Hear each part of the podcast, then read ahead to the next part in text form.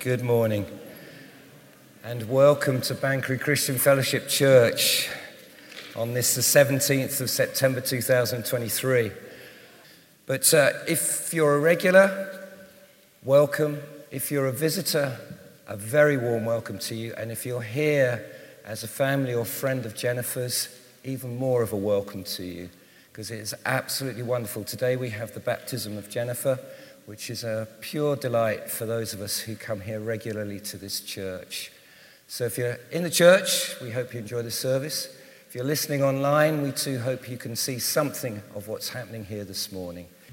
We're going to turn to our reading now, so I'm just going to invite Michelle to come up. We'll be reading from Exodus chapter 17, beginning at verse 7, chapter 13, rather, beginning at verse 17. Thank you, Michelle. And after this, Mark will come up.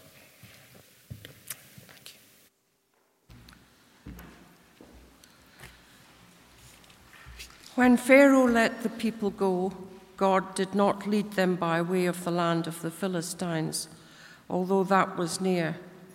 For God said, Lest the people change their minds when they see war and return to Egypt. But God led the people around by way of the wilderness toward the Red Sea, and the people of Israel went up out of the land of Egypt, equipped for battle. Moses took the bones of Joseph with him, for Joseph had made the sons of Israel solemnly swear, saying, God will surely visit you, and you shall carry up my bones with you from here. And they moved on from Succoth and encamped at Etham on the edge of the wilderness.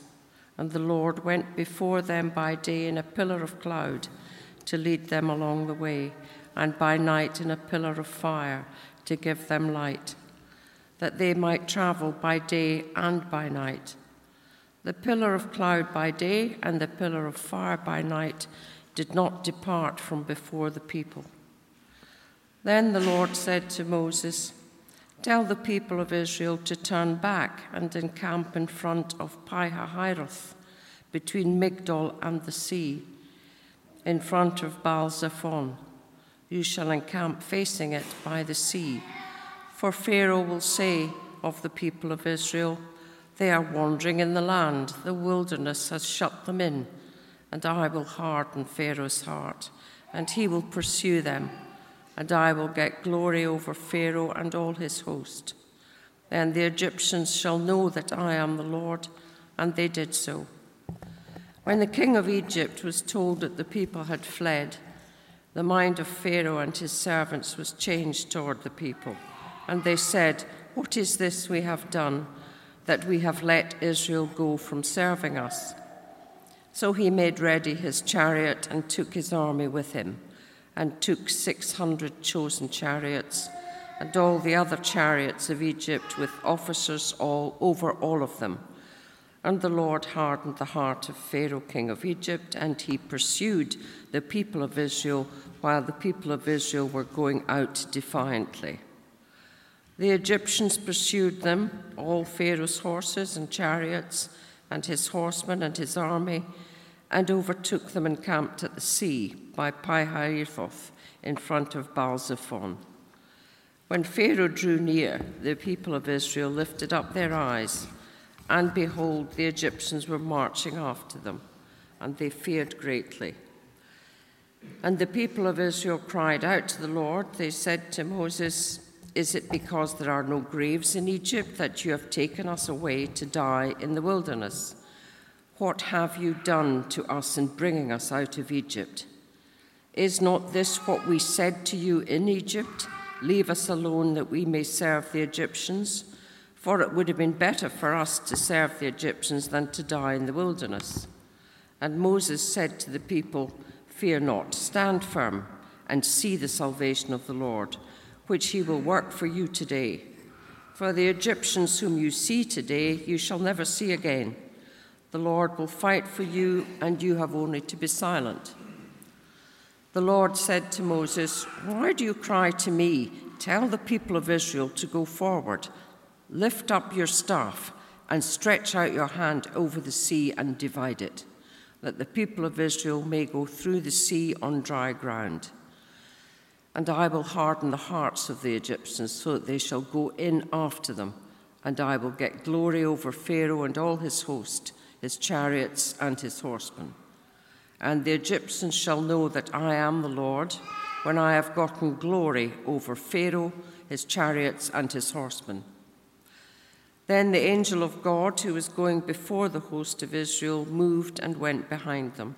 And the pillar of cloud moved from before them and stood behind them, coming between the host of Egypt and the host of Israel. And there was the cloud and the darkness, and it lit up the night, without one coming near the other all night. Then Moses stretched out his hand over the sea and the Lord drove the sea back by a strong east wind all night and made the sea dry land, and the waters were divided. And the people of Israel went into the midst of the sea on dry ground, the waters being a wall to them on their right hand and on their left. The Egyptians pursued and went in after them into the midst of the sea, all Pharaoh's horses, his chariots, and his horsemen. And in the morning watch, the Lord in the pillar of fire and cloud looked down on the Egyptian forces and threw the Egyptian forces into a panic, clogging their chariot wheels so that they drove heavily. And the Egyptians said, Let us flee from before Israel, for the Lord fights for them against the Egyptians. Then the Lord said to Moses, Stretch out your hand over the sea and the water may come back upon the Egyptians, upon their chariots, and upon their horsemen. So Moses stretched out his hand over the sea, and the sea returned to its normal course when the morning appeared. And as the Egyptians fled into it, the Lord threw the Egyptians into the midst of the sea. The waters returned and covered the chariots and the horsemen of all the host of Pharaoh that had followed them into the sea, not one of them remained. But the people of Israel walked on dry ground through the sea, the waters being a wall to them on their right hand and on their left.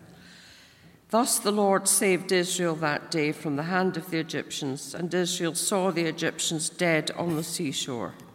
Israel saw the great power that the Lord used against the Egyptians, so the people feared the Lord, and they believed in the Lord and in his servant Moses. Amen. Thank you, Michelle, for that, um, that epic reading in more ways than one. Um, let me just pray before we, we open that word together. Heavenly Father, we pray for your help. I pray for your help now that I would be able to speak the words you have for us to hear.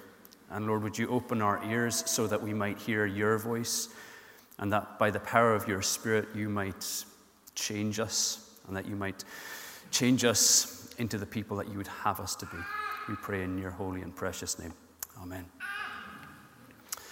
Well, good morning again. Let me add my welcome to Adrian's. Um, my name is Mark, and it's my, my privilege to be opening this passage of Scripture with you this morning. And this is uh, an epic passage, and one that shapes the lives of every Christian, even now, thousands, thousands of years after this. Um, so do keep your Bible open in the passage as we walk through it this morning.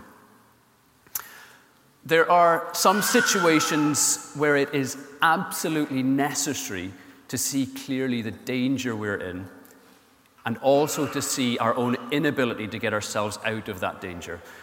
And if we don't see these things clearly, we'll die.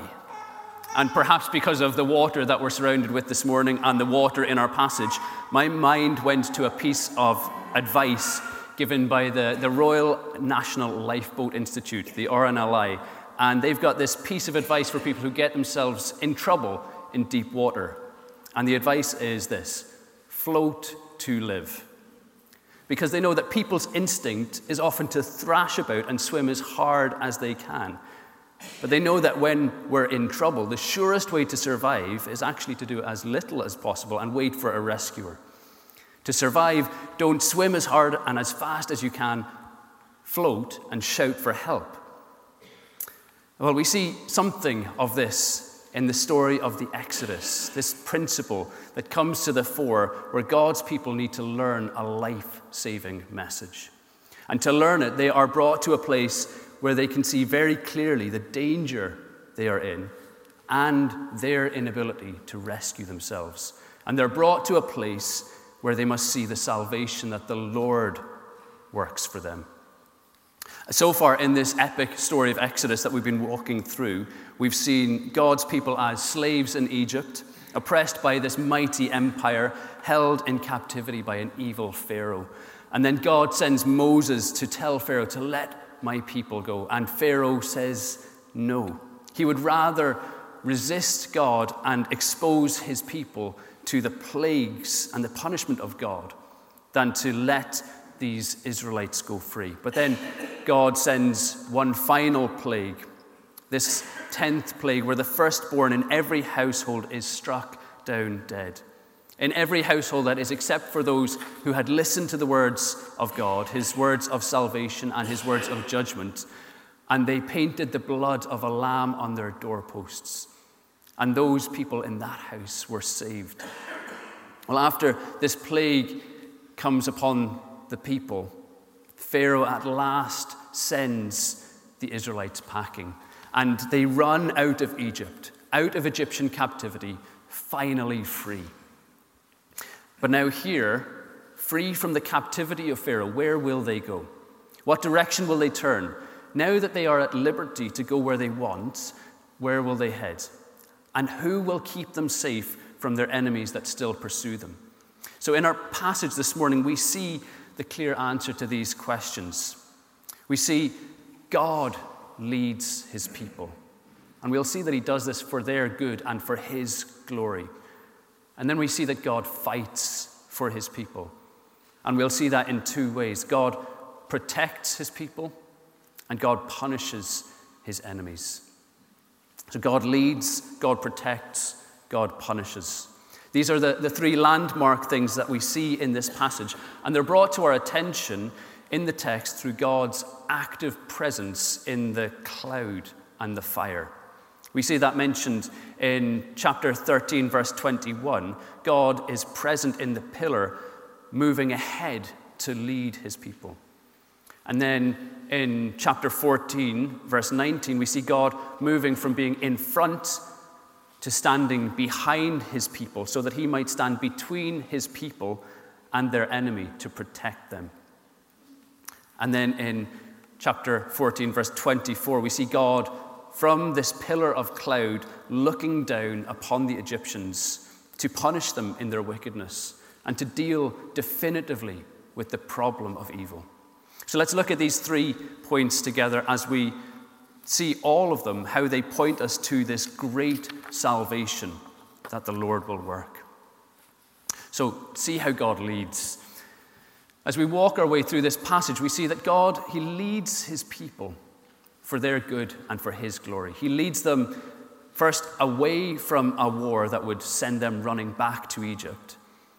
And He leads them by His own constant presence with them. And then He leads them into a battle where they have nowhere to turn but to Him. And He does this all for their good and His glory. So he leads them away from this war that would send them running back to Egypt. At the start of our reading in verse 17, when the people come out of Egypt, we read that God takes them in the wrong direction. He uh, takes them the long way round, takes them via the wilderness towards the Red Sea. But God knows what He's doing. His sat nav is not broken.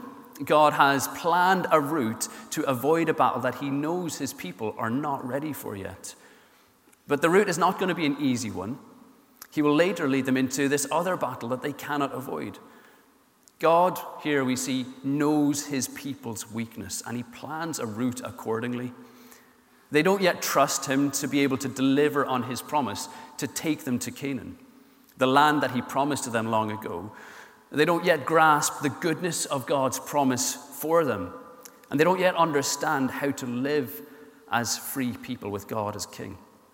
And God knows that his people, left to their own devices, would choose to return to slavery rather than to face opposition on the way to what he has promised. And it's because they, they haven't grasped that Egypt equates to death for them.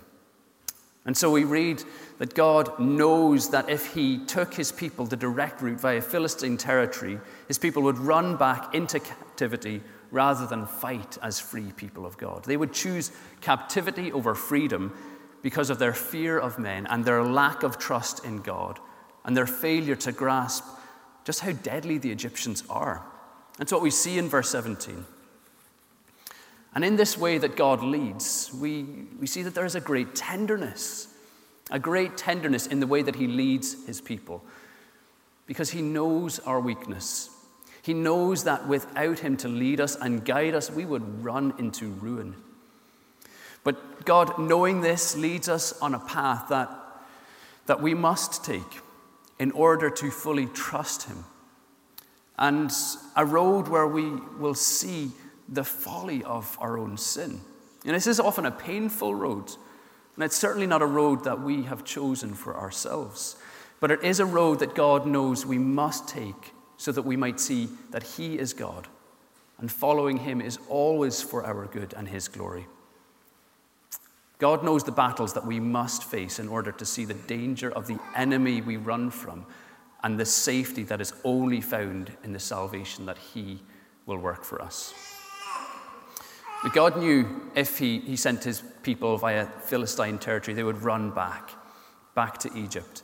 And it's not as if the people didn't know what God had promised. They knew that they were headed to the promised land.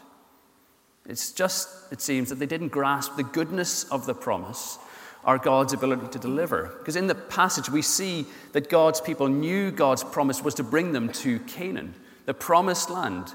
Uh, because of the seemingly strange inclusion of Moses taking the bones of Joseph out of Egypt in verse 19.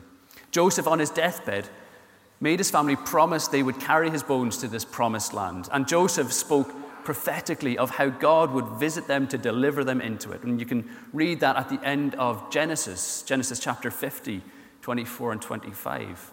So, for hundreds of years, while in Egypt, God's people are carrying around with them the bones of Joseph, which were a physical reminder of the promise that God would one day visit them and take them out of Egypt into the promised land. So God's people, when they get out of Egypt, they know where they're headed.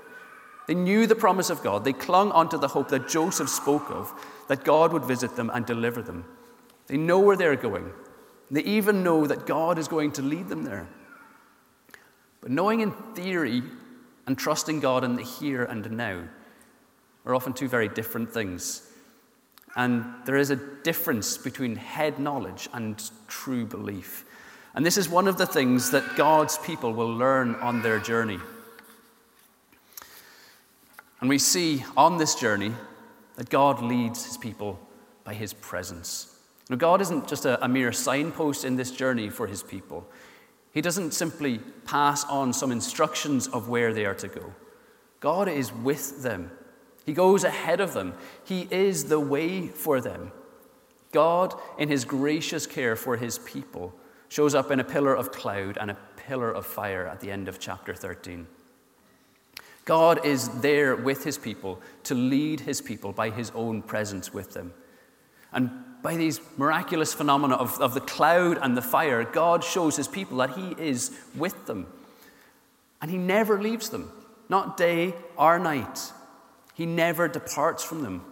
The cloud is there during the day and the fire at night. They are ahead of God's people. He goes in front of his people to lead them, to show them the direction they are to go. But even more than direction, the cloud provides shade from the heat of the day. The fire provides warmth and light in the cold, dark night in the desert. God is with his people all the time to lead and provide for them. So God's people have no doubt where they are to go, even if the route is confusing. And they have no doubt that God is with them. But I wonder if you read this passage and think to yourself, why doesn't God lead like this today? You know, wouldn't it be just so much easier if there was a, a cloud or a pillar of fire telling me which job to take, or which house to buy, or who to marry, or what to study at college? Wouldn't life be just much more straightforward if God would lead me in the same way? Well, the truth is, God does lead us, and He gives us a much clearer guide for living than even the Israelites have here. God gives us a guide to know how to live a life that is pleasing to Him. He gives us His Word and that word directs us to his truth. And for those who belong to him, he gives us his own constant presence with us, his Holy Spirit living in us. We who are his have a better guide than even the Israelites escaping Egypt had here. So let us not go about looking for signs in the sky when God has given us clear guidance in his word. And when I think of the fact that God goes ahead of us and walking into Him is the way to His salvation in this passage, I can't help but remember the words of Jesus when He was asked by His disciples what the way to His Father was. And He said, I am the way, the truth, and the life. No one comes to the Father except through me. We have in Christ the clear way, and He also is more than a signpost, someone to tell us what to do or where to go. He is the way. We get there in Him. And we have seen that, that God led his people by his constant gracious presence in the Exodus, away from a war that would cause them to, to run back to Egypt. And now we see that he leads them into a battle that will leave them with nowhere to turn. And we see again that he does it for their good and for his glory. At the start of chapter 14, having taken them a long way off track, we see that God seems to turn his people in circles until they camp at the edge of the Red Sea. And to human eyes, God's planned route is crazy. He leads them down a blind alley into a dead end, and he does it in such a way that ensures they are utterly trapped. This route brings God's people to a place where they have nowhere to turn. When the Egyptians see the crazy, confusing route God's people are taking, Pharaoh changes his mind about letting this valuable workforce go, and he sees an opportunity to go and get his slaves back. He gathers a massive army mounted on chariots to run after them and recapture them. But this is exactly what God had planned. And that's what verse 3 and 4 of chapter 14 tells us. God designed the route so that Pharaoh will chase after them and God will gain glory over Pharaoh. And the Egyptians will see that God is the Lord. He leads his people for their good and his glory. And the sight of the Egyptian army chasing after his people must have been a terrifying sight for the Israelites. They were convinced they were going to die. And they shout out to the Lord and to Moses, why have you brought us here? Is it because there weren't enough graves in Egypt that you've taken us here to die? You don't know what you're doing. But remember, this is the route that God has planned, and He has led them to this place. Trapped between Egypt and the Red Sea, God's people know that they can do nothing to save themselves. They've got nowhere to turn and nowhere to run. And this is precisely where God must bring his people to a place where they give up self dependence, a place where they clearly see the danger of their enemy and their inability to save themselves, a place where they can see the terror of their old masters, and a place where they can do nothing but cry out and wait for God to do something to save them. God leads his people to the place where they must go in order to see his salvation. God leads his people on paths today that are often confusing and are often filled with hardship and even fear. But we know as Christians that God, he works all things, even these hard and these winding paths, for his people's good and for his glory. And God will take us on paths that we would never choose for ourselves, so that we might learn our need of him and that we might turn to him and see that he is the God who is able to save us. Life is full of, of various battles and struggles, and, and each one of us in this place, we've got different experiences of that. But there is one universal battle that each and every one of us face. And it's this battle of how can we be right with God? God wants us to see that this is not a battle that we can fight for ourselves. We must all recognize the deadly seriousness of sin and the reality of God's judgment for that sin. We cannot escape. We need to see the danger we are in because of this situation, and we need to see clearly our inability to save ourselves, to make ourselves right through our own efforts. Religion cannot save you, charity and kindness cannot save you. You cannot save you. This is the place that we all must get to. This is where the Israelites find themselves in the Exodus story, trapped between the Egyptians who would kill them and the sea that would kill them. There's no way out. They cannot fight, they cannot run. All they can do is stand still and cry out to God. And that is precisely the place that we must all be taken to. You know, everyone who is a Christian has come to this place. It's something that, that Jennifer actually has been testifying to this morning. And we must come to the place where we realize we can do nothing about our own sin. We can do nothing to save ourselves. We can only cry to God. And when we do, we will find that God Himself fights for us. In this Exodus story, we see two ways that God fights for His people. We see that God protects His people and He punishes His enemies. He protects His people as He shields them from the enemy and He makes a safe path for them to escape. Let's see how God protects His people here. Once trapped and sure of their inability to run or to save themselves, God speaks to his people who are trembling in fear. And he speaks from the pillar of cloud and fire in chapter 14, verse 13 and 14. Fear not. Stand firm and see the salvation of the Lord, which he will work for you today.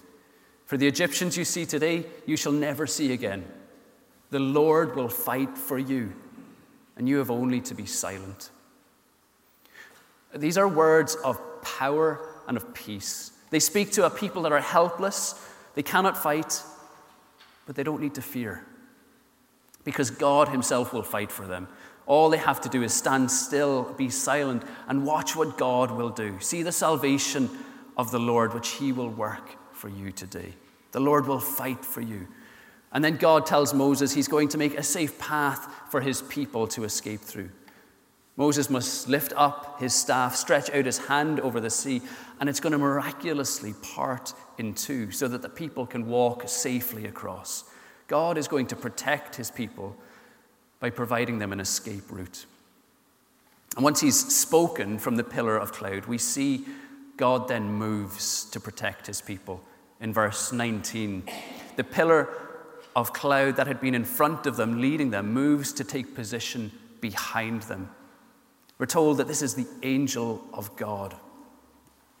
Angel of God, Jesus Christ in the cloud. Jesus, before he became a man, is here and he moves to position himself, to put himself in harm's way. He moves to stand between the raging army of the Egyptians the great and terrifying enemy, and the people of God. He makes himself a shield for his people so that the enemy cannot come near them. All night long, God stands guarding his people. All night long, in the darkness, God is making a way of escape for his people. We see a strong east wind. It blew all night to dry up the sea and make a dry path. God protected his people by making a passage for them. A place that was once a fearful thing, the Red Sea, became to them a place of safety. And we see then in verse 22 all the people of Israel walked right through the sea, with the water heaped up on the left and on the right like a wall. What a stunning picture of the gospel we have here. Jesus stands in harm's way to protect his people so they cannot be harmed by their great enemy, and as he does, he makes a way through the sea. The sea in the Bible, it represents symbolically the judgment of God. And here we see that a way is opened for God's people to pass safely through unharmed, either by their enemy or by the water. This is one of the things that we see Jesus accomplished on the cross. He took the blows that we deserve.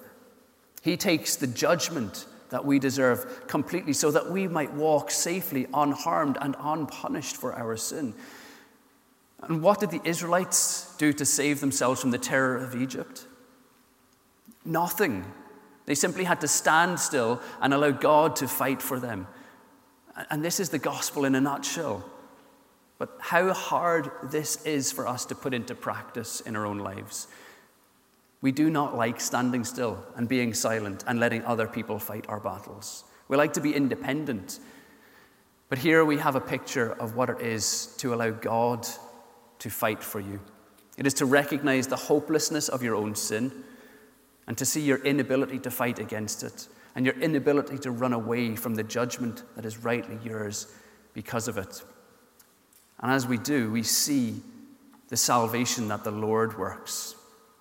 But God is not yet done fighting for his people here. He has protected them by being a shield between them and the Egyptian enemy. He has protected them by providing a safe way through the sea. But the battle is not yet done. As we've seen, Pharaoh will not give up pursuing the people of God while he still has an army that are able to fight. So God acts decisively to finish this fight once and for all. And it's our final point God punishes his enemies. Uh, it's not enough for God to rescue his people without eradicating the threat to them.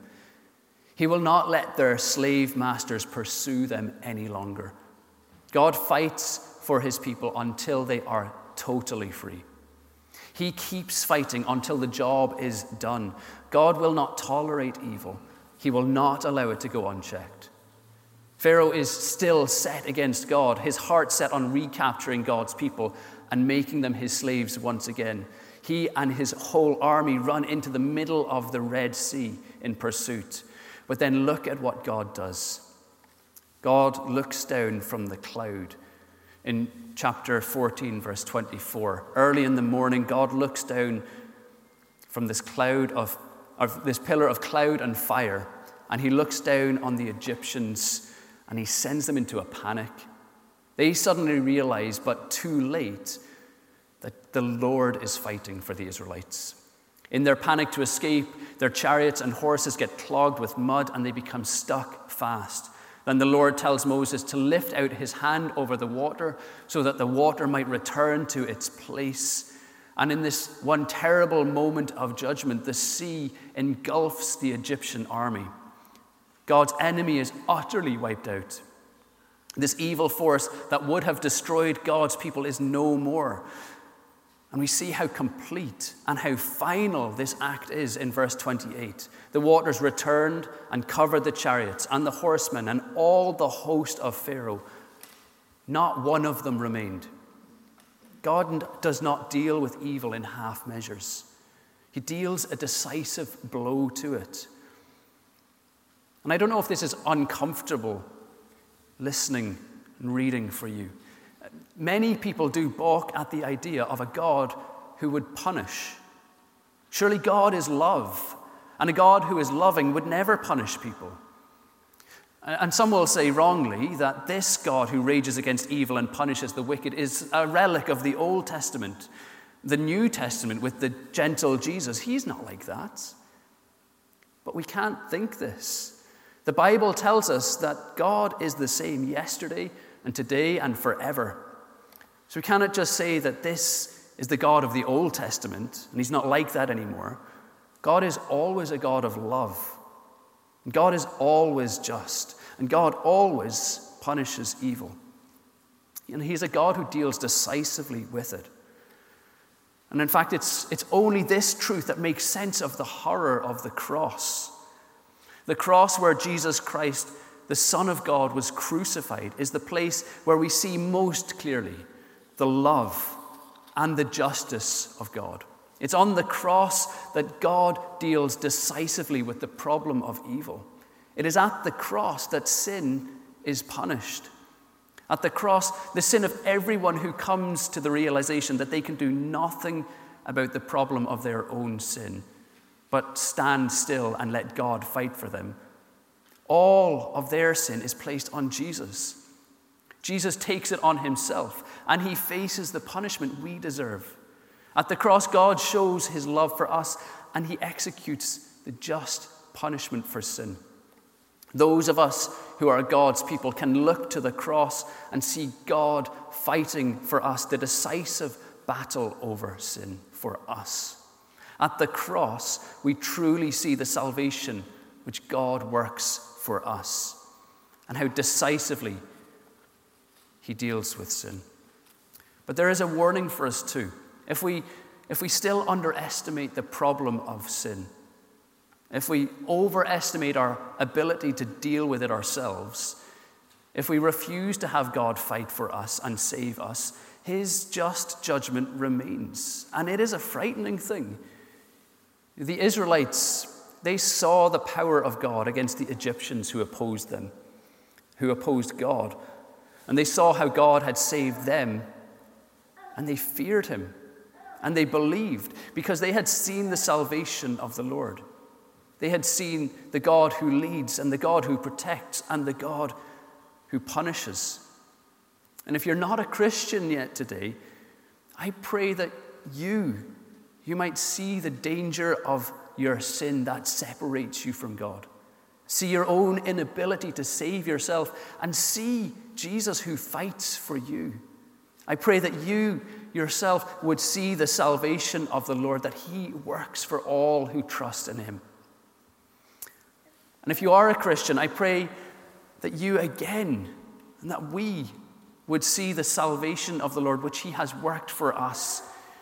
We need to keep returning to it because there is a real danger that we would forget. There is a danger we would think we were better off in Egypt. We would be tempted to return to sin. But the way to avoid this is to see the salvation of the Lord. See how full it is. See how powerful it is. See how permanent it is. See how complete it is. See that God leads you, that God protects you. God has taken your punishment and He dis- deals decisively with the problem of evil so that it will one day be no more. See the salvation of the Lord which He works for you. Thank you for being with us today. Let me encourage you to stay for tea and coffee, and uh, there's some sweet treats out there as well. And if you've got any questions about anything that you've seen or heard in the service here today, please do speak to Mark or myself or anyone who's part of the church here. We would love to speak to you. Now, to him who is able to do far more abundantly than all that we ask or think, according to the power at work within us. To him be glory in the church and in Christ Jesus throughout all generations, forever and ever. Amen.